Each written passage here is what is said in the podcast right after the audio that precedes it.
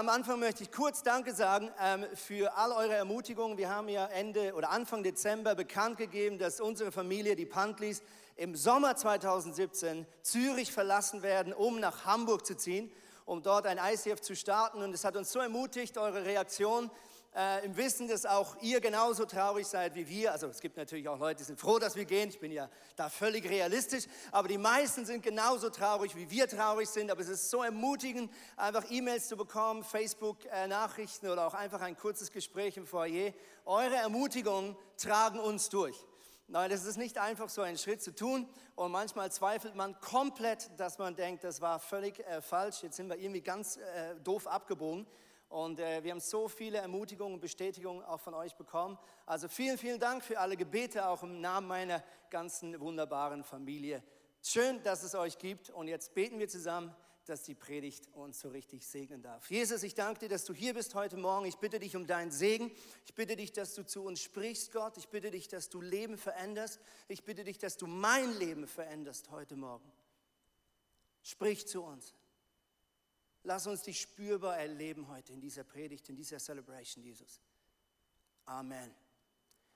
Amen. Das Thema von heute ist vom Umgang mit der Unvollkommenheit. Vom Umgang mit der Unvollkommenheit. Und ganz ehrlich, ihr ahnt es vielleicht schon, das ist mein Thema. Weil ich habe eine ganz schreckliche Tendenz zum Perfektionismus. Das bedeutet nicht, dass ich alles, was ich tue, perfekt ist, ganz und gar nicht. Aber ich mag es nicht, wenn etwas nicht vollkommen ist. Zum Beispiel leide ich schon, seitdem ich auf dieser Bühne bin, dass irgendwo hier vorne, oh, jemand hat es korrigiert. Wer hat das wieder hingeklebt? Der Nico. Nico, ich liebe, hier ist vorne ist der runter. Gell? Ihr habt es gemerkt. Ich, konnte nicht mehr worshipen, weil hier vorne war kurz ein Teil, ist, ist so runtergefallen. Und da kann ich fast nicht mehr meine Augen schließen und Jesus weiter Liebeslieder singen, weil mich das nicht aus meinem Gehirn rausbekomme. Die Woche waren wir in Deutschland und gestern fahren wir zurück auf der Autobahn. Und äh, in der Schweiz wie in Deutschland hat es ja unterdessen überall auf den Autobahnraststätten WCs dieses Sunnyfair-Konzept, ja, wo man 70 Cent bezahlt mit dem Versprechen, dass man dafür saubere Autobahntoiletten ähm, in Empfang nehmen darf. Und gestern, ihr ahnt es schon, bei Pforzheim halten wir an und wir kommen runter. Mir fällt schon ein am Eingang, dass das Personal gelangweilt über ihrem Besen steht und statt zu putzen, lieber kontrolliert, ob nicht ein geiziger Deutscher unten durchkrabbelt. Ja? Und ich komme rein in das WC und mein Sohn mir vorne rein und mein, mein Sohn sagt schon, oh Papi, das stinkt. Und genauso war es. Der Boden war verklebt, es stank, es war verspritzt. Und während ich da stand wie Luther ich stand da und konnte nicht anders ähm, und habe losgelassen, was ich loslassen musste dort in diesem Sunnyfair WC, ärgerte ich mich immer mehr über diese Unordnung, über diesen verdreckten Boden, der offensichtlich seit mehr als 24 Stunden nicht geputzt wurde. Und zu allem Leid und all meiner Wut kommt plötzlich diese nervende, säuselnde Stimme. Ich weiß nicht, wer die kennt von Sunnyfair. Seit fünf Jahren die gleiche Stimme, jede Minute. Willkommen auf den WC-Anlagen von Sunnyfair. Das besondere WC-Erlebnis. Dank Ihren Finanzen sind wir in der Lage, bla bla bla, oder schönes Versprechen, die WCs sollen sauber sein. Und die Stimme wird seit fünf Jahren nicht geändert. Und schon tun mir die, die Angestellten wieder leid, weil ich denke, die armen Leute müssen seit fünf Jahren im Minutentakt diese Frauenstimme hören. Man kann doch mal eine neue Stimme nehmen. Und als sie dann endlich fertig war auf Deutsch, fängt die gleiche deutsche Stimme noch an, das Ganze auf Englisch zu sagen. Und wenn eine deutsche Stimme versucht, Englisch zu reden, dann löscht es mir voll ab. Oh, und ich kam da raus, ich war so sauer, ich bin an diesem Personal vorbeigegangen, ich habe richtig böse geguckt. Ich habe die Nummer rausgesucht von Sunny Fair und ich hätte fast angerufen.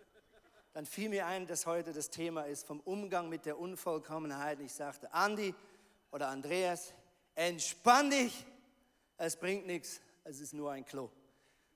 Ich weiß nicht, ob es dir mit dem Thema geht, wenn etwas nicht vollkommen ist. Ich habe im Internet so ein paar Bilder gefunden, letztens so eine Slideshow. Erkennst du Leute, die so einen Kuchen schneiden? Nächstes Bild. Das macht man nicht. Das ist noch schlimmer. Noch schlimmer. Was haben wir noch? Da gehe ich nie mehr auf Klo, das ist schlimm. Es gibt so Slideshows, die heißen You had one job. Du hattest nur eine Aufgabe, ja, wie die Leute auf dem Klo. Auch das, es tut so weh. Auch das geht einfach, das geht gar nicht. Das geht gar nicht. Vom Umgang mit der Unvollkommenheit. Ich habe meinem Kreativteam den Auftrag gegeben, sie sollen eine Illustration raussuchen, die perfekt illustriert, was Unvollkommenheit ist. Und sie haben lange gebrainstormt, es gab einige Meetings und sie kamen mit folgendem netten Vorschlag. Ein Bild für Unvollkommenheit. Hier, meine Damen und Herren, hier ist es. Vielen Dank. Es stimmt auch, es ist wirklich nicht sauber geklebt. Ihr seht das hier. Doch die Auflösung ist nicht super, das Kontrastverhältnis ist, nein. Am allermeisten leide ich unter mir selber. Und ich glaube, manch einem hier drin geht es genau gleich. Ich weiß nicht, ob du so ein Mensch bist, der einfach zufrieden mit sich ist, wenn er in den Spiegel schaut am Morgen. Der nach Hause kommt und denkt, Mann, war ich heute wieder genial bei der Arbeit.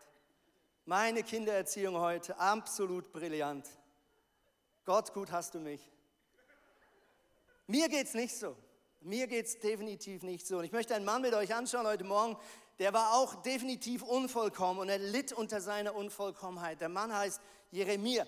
Und seine, Beginn, äh, seine Geschichte beginnt folgendermaßen. Eines Tages sprach der Herr zu mir, Jeremia, ich habe dich schon gekannt, ehe ich dich im Mutterleib bildete. Und ehe du geboren wurdest, habe ich dich erwählt. Du sollst ein Prophet sein, der den Völkern meine Botschaften verkündet. Jeremia aber erwiderte, oh nein, mein Herr und Gott, ich habe keine Erfahrung im Reden und ich bin noch viel zu jung. Gott kommt hier mit einer großen Berufung auf einen jungen Mann namens Jeremia. Und Jeremia sagt, Moment, Gott, ähm, wahrscheinlich hast du den falschen Jeremia erwischt. Du kannst unmöglich mich meinen. Du hast die falsche Nummer. Schau noch mal im Telefonbuch, eins weiter runter vielleicht. Ich bin sicher nicht, ich kann nicht reden und ich bin viel zu jung. Und Jeremia, wir alle wissen es, ist nicht der Einzige, der auf eine große Berufung von einem großen Gott widerspricht und sagt, Moment Gott, es kann doch nicht sein, dass du mich meinst.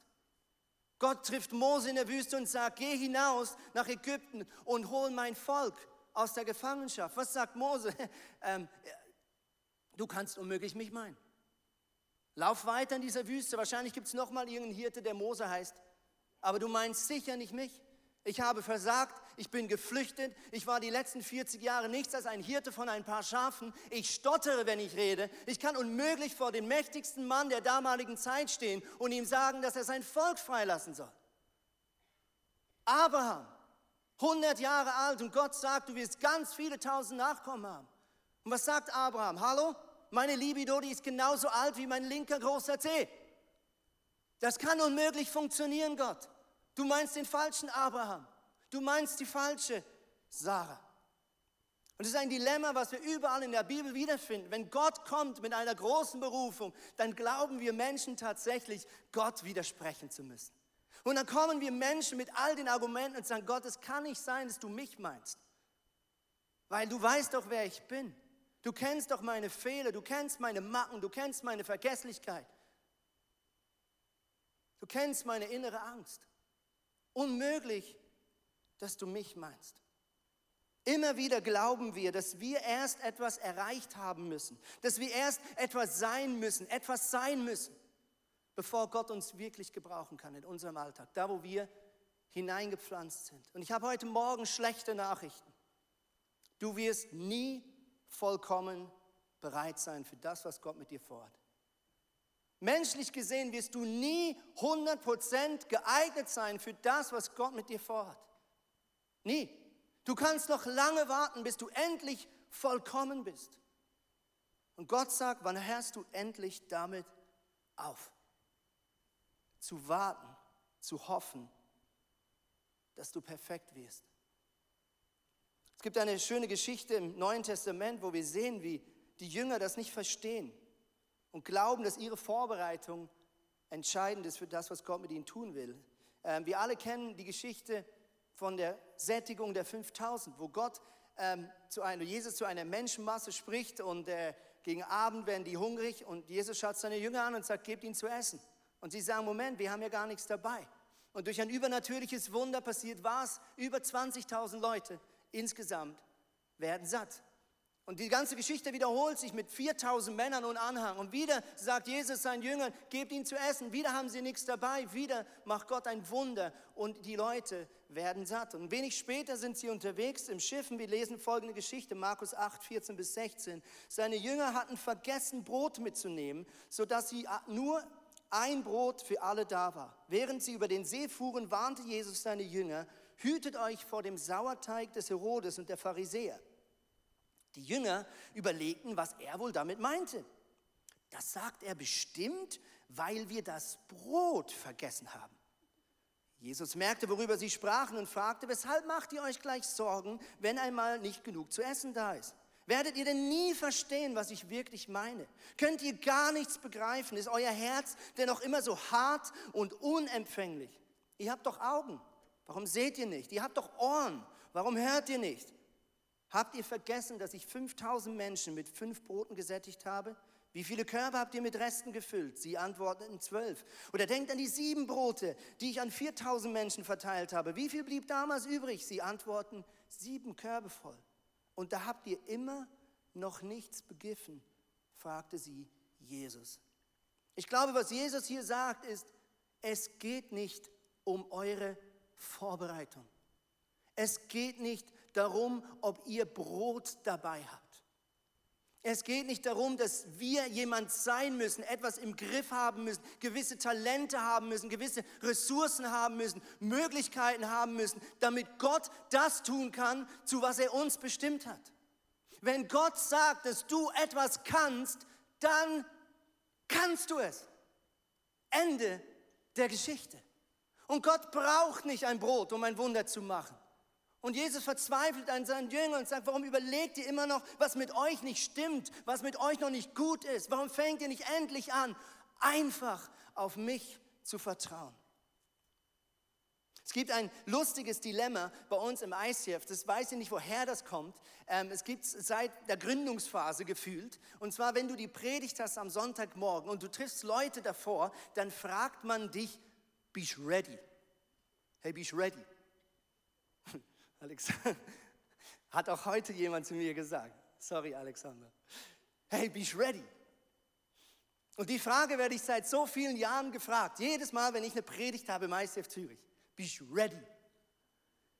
Und mir ist die Frage immer mega peinlich, weil ich nicht genau weiß, was die Person damit meint. Bist ready? Und wenn du dann hier vorne bist, dann dreht sich noch ein Arbeitskollege zu dir rum, gerade kurz bevor du auf die Bühne gehst bist ready. Und der Druck wird immer höher und du gehst auf die Bühne und gerade bevor du hochgehst, kommt der Stage Manager, drückt dir das Mikrofon in die Hand, guckt dich an und sagt, bist ready. Ich bin nicht ready. Natürlich bereite ich mich vor. Natürlich bete ich und bitte Gott, dass er diese Predigt segnet. Aber ganz ehrlich, das, was hier geschehen soll, für das werde ich nie bereit sein. Weil das Menschen verändert werden durch die Kraft des Heiligen Geistes, dass Wunder geschehen, dass Dämonen ausgetrieben werden, dass Flüche gebrochen werden über unserem Leben. Das ist ein Wunder. Dafür kann ich unmöglich ready sein. Ich war noch nie ready und ich werde nie ready sein. Ich weigere mich. Ich will gar nicht ready sein, weil ich will nicht, dass etwas abhängig ist von meinen Möglichkeiten und von meiner Vorbereitung. Wir sind Menschen und das Gute ist, Gott weiß das und er hat kein Problem damit. Psalm 119, Vers 105 heißt es, dein Wort leuchtet mir dort, wo ich gehe. Es ist ein Licht auf meinem Weg. Und was dieser Vers eigentlich ausdrückt, wenn wir mal kurz dunkel machen können vom Licht her, was dieser Vers ausdrückt ist, Gottes Wort ist oft wie so eine Öllampe. Sie spendet nicht viel Licht, es reicht gerade für die nächsten ein, zwei Schritte. Gott zeigt uns nicht immer den Weg bis ans Ende. Gott zeigt uns meistens nicht, wie alles zu Ende kommt. Auch bei den meisten Berufungen im Alten und Neuen Testament sagt Gott nicht die Details. Gott gibt nicht detaillierte Anweisungen. Gott erzählt nicht die ganze Geschichte. Er gibt nur einen groben Auftrag. Und er sagt, für den Rest hast du meinen Heiligen Geist, der leuchtet, dass du gerade die nächsten ein, zwei Schritte siehst. Nicht mehr und nicht weniger. Wir können wieder hell machen. Dankeschön.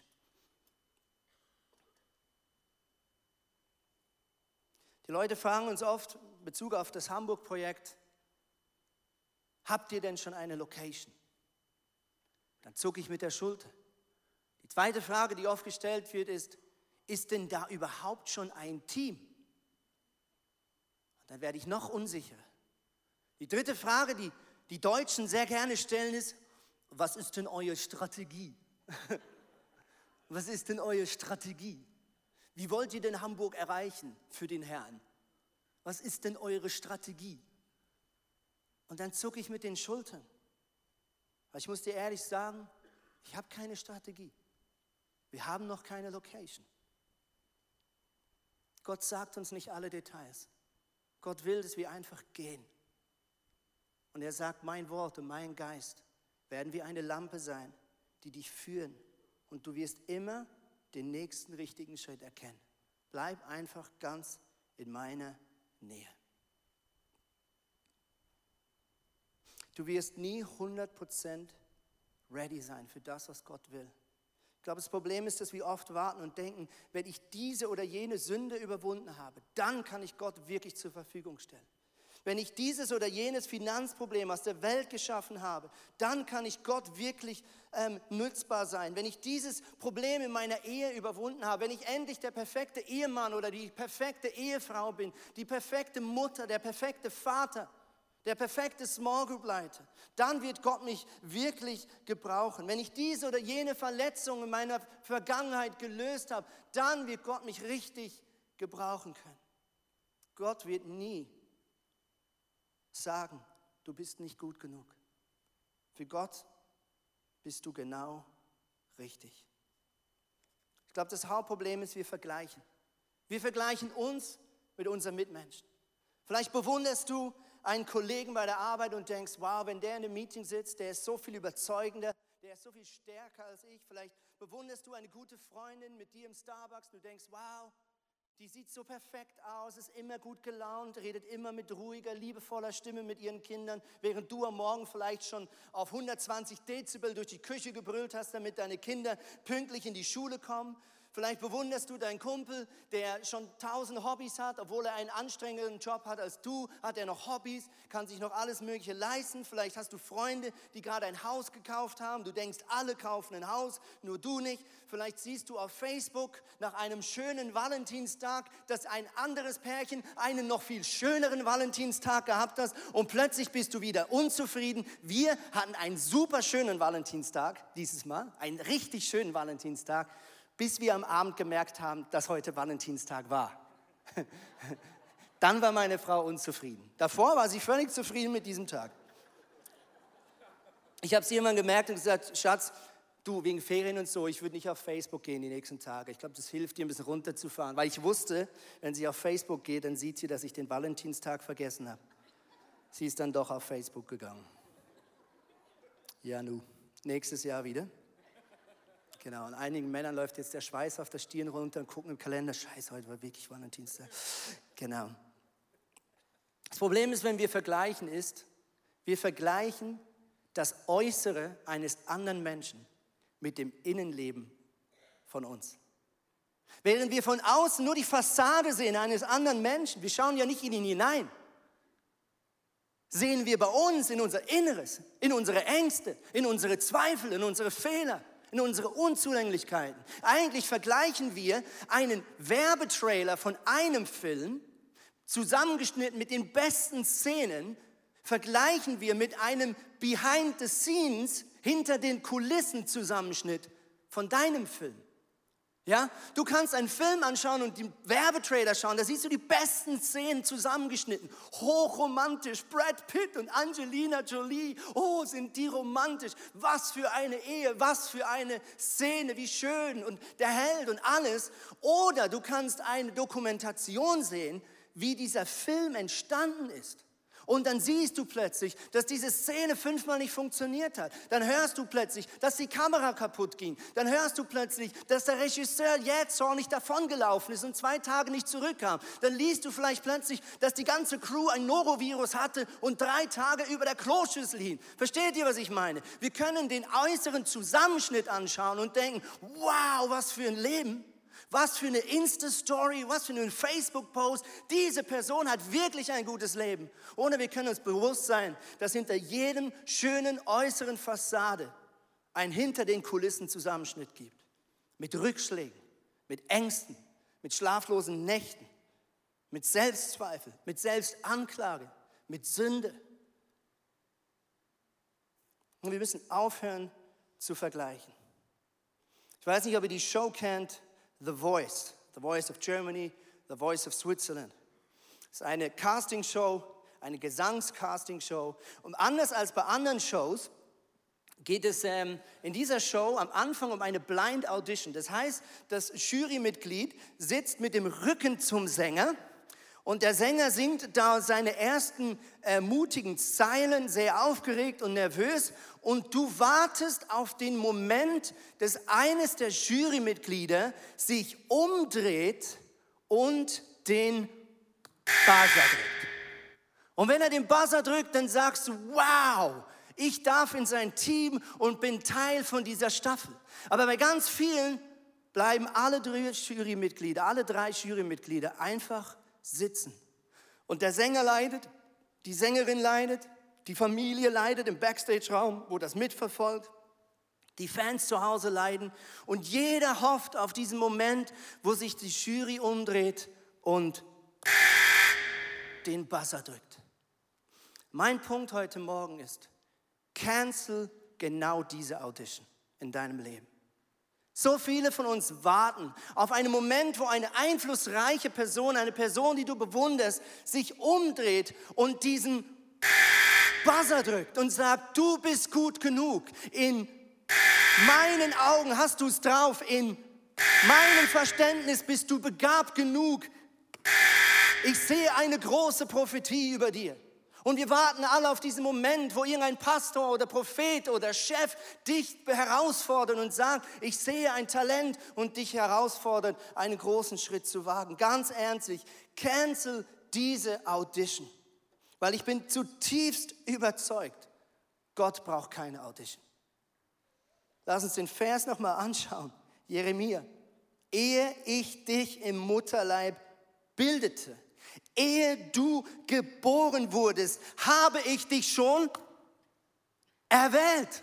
Habe ich dich schon erwählt. Bevor ich dich gemacht habe, bevor überhaupt Schwächen und Stärken verteilt wurden, bevor überhaupt Talente und Unzulänglichkeiten verteilt wurden, habe ich dich schon, habe ich dich schon. Sicher der Computer, der hier abgestürzt ist. Dankeschön. Wir müssen einen neuen Mac kaufen, ne? Audio-Team. Habe ich dich schon erwählt? Gott hat den Stuhl nie weggedreht von dir. Nie.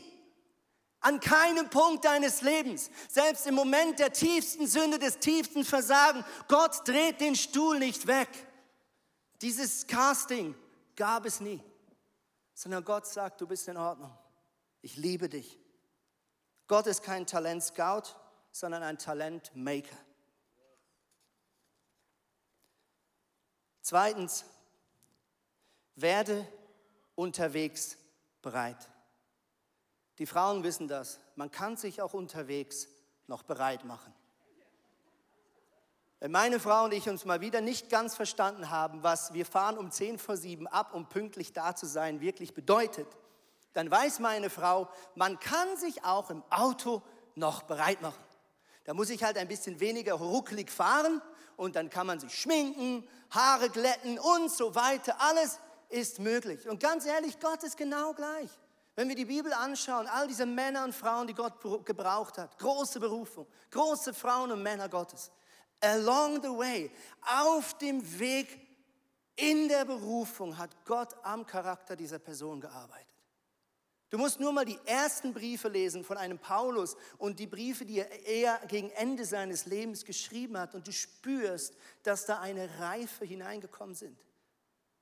Seine Wortwahl wird vorsichtiger. Er ist ein bisschen weniger polemisch. Man merkt, hier wird jemand älter und weiser. Werde unterwegs bereit. Gott arbeitet an dir, während du dich auf das einlässt, was Gott mit dir vorhat. Du musst dich nicht bereit fühlen, um bereit zu sein. Drittens, bleibe stets hinter deinem Hirten. Ich möchte schließen mit der Geschichte von Petrus. Ein Mann wie Jeremia, ein Mann mit Schwächen, ein Mann mit Ängsten. Jesus begegnet ihnen, seine Geschichte mit Jesus beginnt eigentlich mit einem Wunder. Er ist am Angeln oder am Fischen, hat nichts gefangen. Viele von euch kennen die Geschichte, sie treffen auf Jesus, nicht wissen, wer der wirklich ist. Und Jesus fordert sie heraus, schmeißt die Netze nochmal raus, schmeißt sie auf die andere Seite mitten am Tag und sie fangen hunderte von Fischen. Und als Petrus zurückkommt und anfängt zu begreifen, dass da irgendeine übernatürliche Kraft vor ihm steht, spricht Jesus die Berufung über ihm aus. Und er sagt, du sollst nicht mehr Simon heißen, du sollst Petrus heißen. Und das bedeutet Fels. Und er sagt dort, auf dich, auf diesen Fels werde ich meine Kirche, meine Gemeinde bauen. Ganz am Anfang spricht Gott schon die Berufung aus. Und jetzt denkst du, oh, wahrscheinlich war dieser Petrus wirklich so ein Felstyp, so ein, so ein sachlicher, geerdeter Mann. Ein Mann, ein Wort. Zuverlässig, besonnen. Aber ganz ehrlich, das war eher viele Worte, kein Mann. Die, die seine Geschichte kennen, ist, Petrus hat eine riesen Klappe gehabt. Hat oft Unglaubliches versprochen, was er für Jesus bewirken will. Und hat oft genau versagt. Und alles hat sich zugespitzt in der schwersten Stunde seines besten Freundes Jesus, kurz vor der Kreuzigung. Jesus kündigt seinen Tod an und Petrus sagt, Jesus, ich bleibe bei dir. Ich gehe mit dir in den Tod. Mach dir keine Sorgen. Ich kümmere mich um dich. Gib mir deinen Kopf hier, meine starke Schulter. Ich habe alles im Griff, Jesus. Alles super. Und Jesus sagt, hey, bevor diese Nacht vorbei sein wird, wirst du dreimal mich verleugnet haben. Und Petrus lacht und glaubt seinem Meister nicht. Und Jesus wird gefangen genommen. Petrus sieht diese beängstigenden Bilder, wie sein bester Freund plötzlich verschleppt wird der Mann der Wunder, der plötzlich schwach ist, der sich auspeitschen lässt. Und in dieser Nacht wird die Petrus dreimal gefragt, gehörst du nicht auch zu diesem Jesus? Und dreimal hintereinander sagt dieser Gemeindegründer, dieser Mann, auf dem die Kirche der Zukunft gebaut werden soll, dreimal sagt er, ich kenne den Mann nicht. Ich habe mit diesem ganzen Glauben nichts zu tun, noch nie von gehört. Jesus geht ans Kreuz. Jesus stirbt drei Tage später, kommt er zurück ins Leben. Und bei der zweiten Begegnung, wo Petrus mit Jesus hat, wiederholt sich die gleiche Szene. Simon ist wieder am Fischen, nicht der Petrus. Er geht zurück in seinen alten Beruf, hat aufgegeben, hat resigniert, glaubt, er hat alles verbockt. Er ist wieder am Fischen zurück in seinem alten Beruf. Jesus begegnet ihn erneut.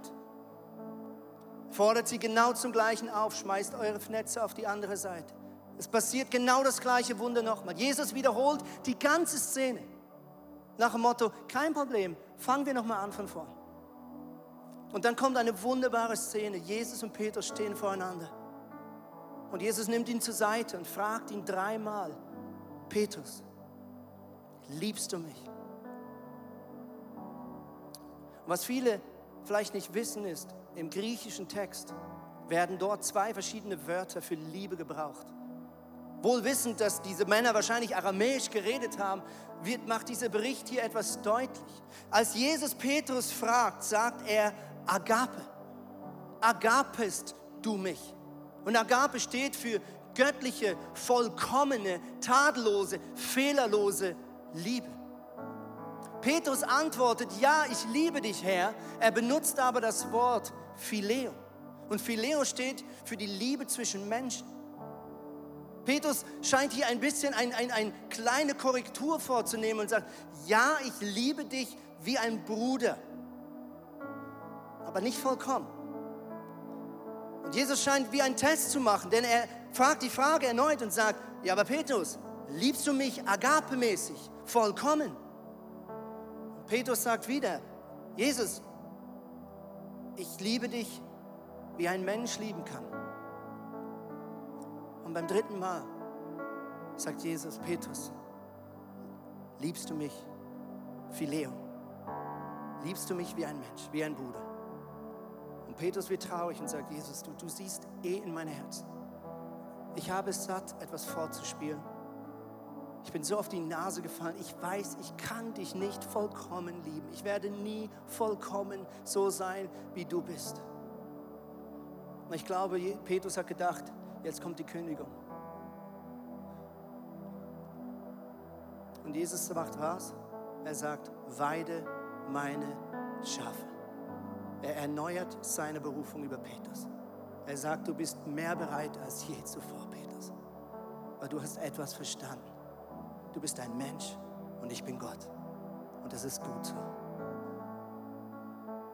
Bleibe hinter deinem Hirten. Wir müssen nicht sein wie Jesus. Wir schließen mit einer Geschichte. Wir waren die Woche in den Ferien. In einem Auto haben wir Musik gehört, unsere Kinder hinten drin. Und viele von euch wissen das. Die Eltern meiner Frau machen äh, Kindermusik seit vielen, vielen Jahren, schreiben äh, Lieder, veröffentlichen CDs. Und ähm, die neueste heißt äh, Tanzliederwiese, genau. Und zum ersten Mal haben unsere Kinder auch mitsingen dürfen. Shira war da vier. Und wir haben diese CD gehört. Und sie haben verschiedene Kinder singen lassen aus der Nachbarschaft, Freunde, Musikerkollegen kleine Kinder, größere Kinder. Und meine Frau und ich saßen vorne drin, während meine Kinder hinten die Lieder genossen haben und waren kritisch. Ja, ja das Kind hätte ich jetzt nicht genommen. Ja, das hätte besser singen können. Ja, da hätte man mehr rausholen können. Und, oh, ist ein bisschen schief. Uh, heikel. Oh, das hätte man rausschneiden müssen. Kritisch, immer auf der Suche nach Fehlern. Bis zum siebten Lied, wo unsere Tochter singt. Vier Jahre alt. Und plötzlich, oh, Unglaublich. Oh, diese Stimme. Perfekt. Oh, ist das süß. Oh, ist das. Oh. Und wir schmelzen dahin. Völlig verblendet von unserer Liebe über unsere Tochter. Über dem Stolz unserer Familie. Und während das Lied weiterläuft, fange ich an zu grinsen und denke so, Andi, du bist so, bist so lustig. Du weißt genau, dass das Lied nicht perfekt ist. Du weißt genau, dass sie schief singt sie Fehler gemacht hat, dass wir es ein bisschen schneiden mussten und bearbeiten mussten und hier und da, sie war erst vier. Du bist so verblendet von deiner Liebe und in dem Moment kommt der Heilige Geist und stoppt mein Selbstgespräch so klar und sagt, Andi, genau das Gefühl, was du gerade hattest, genau dieses Schwärmen, so denke ich über dich. Weil ich bin dein Papa und ich bin Fan von dir. Ich bin dein guter, guter Vater. Und wenn ich dich beobachte, jeden Menschen hier drin, wenn Gott dich beobachtet, wenn Gott dir zuschaut, wie du deine Zähne putzt am Morgen früh oder wie du in deinem Bett liegst und ein bisschen stinkst und schnarchst und über die Stunden Mundgeruch entwickelst, wenn Gott dir zuschaut, wie du kochst oder auf der Arbeit sitzt, den Computer starrst, Gott hat genau das Gefühl, wahrscheinlich noch viel schöner und viel stärker und viel stolzer was ich hatte, als ich die Stimme meiner Tochter gehört habe auf dieser CD. Gott ist Fan von dir. Gott denkt nicht an deine Fehler. Gott sagt, du musst nicht vollkommen sein. Du bist okay. Und ich hab's im Griff. Lass uns beten. Du guter, guter Vater, ich gebe dir alle Ehre. Und Gott, ich bitte dich um Vergebung dort, wo ich die Schöpfung anklage. Gott, ich bitte um Vergebung, wo ich sage, ich bin nicht bereit, ich bin nicht zu gebrauchen, ich bin nicht gut genug. Weil eigentlich beschimpfe ich dein Werk. Eigentlich beschimpfe ich deine Schöpfung. Und heute Morgen möchte ich über uns allen aussprechen, bevor Gott uns überhaupt geformt hat im Mutterleib, hat er den Buzzer schon gedrückt. Hat er gesagt, ich liebe dich ich feuer dich an. Ich glaube an dich. Bin Fan von dir. Heute Morgen, Gott, lege ich alle Selbstanklage ab. Ich lege alle Scham vor dir ab. Ich lege alle Fremdanklage ab, wo ich andere Menschen in Gefangenschaft nehme, in meinen Gedanken, wo ich zu hohe Erwartungen habe in meiner Ehe, zu hohe Erwartungen gegenüber meinen Kindern, zu hohe Erwartungen gegenüber meinem Chef, meinen Arbeitskollegen, meinen Angestellten, zu hohe Erwartungen gegenüber meiner Familie. Gott, ich möchte Fan sein von meinen Mitmenschen, wie du Fan bist. Gott, ich möchte begeistert sein von mir selber, wie du begeistert bist. Gott, ich möchte in den Spiegel schauen und sagen, Gott, ich danke dir, dass du mich so wunderbar und einzigartig geschaffen hast. Deine Werke sind gut. Heute Morgen beten wir dich an und sagen, du bist ein guter, guter Vater. Du meinst es gut mit uns. Wir lieben dich, Jesus.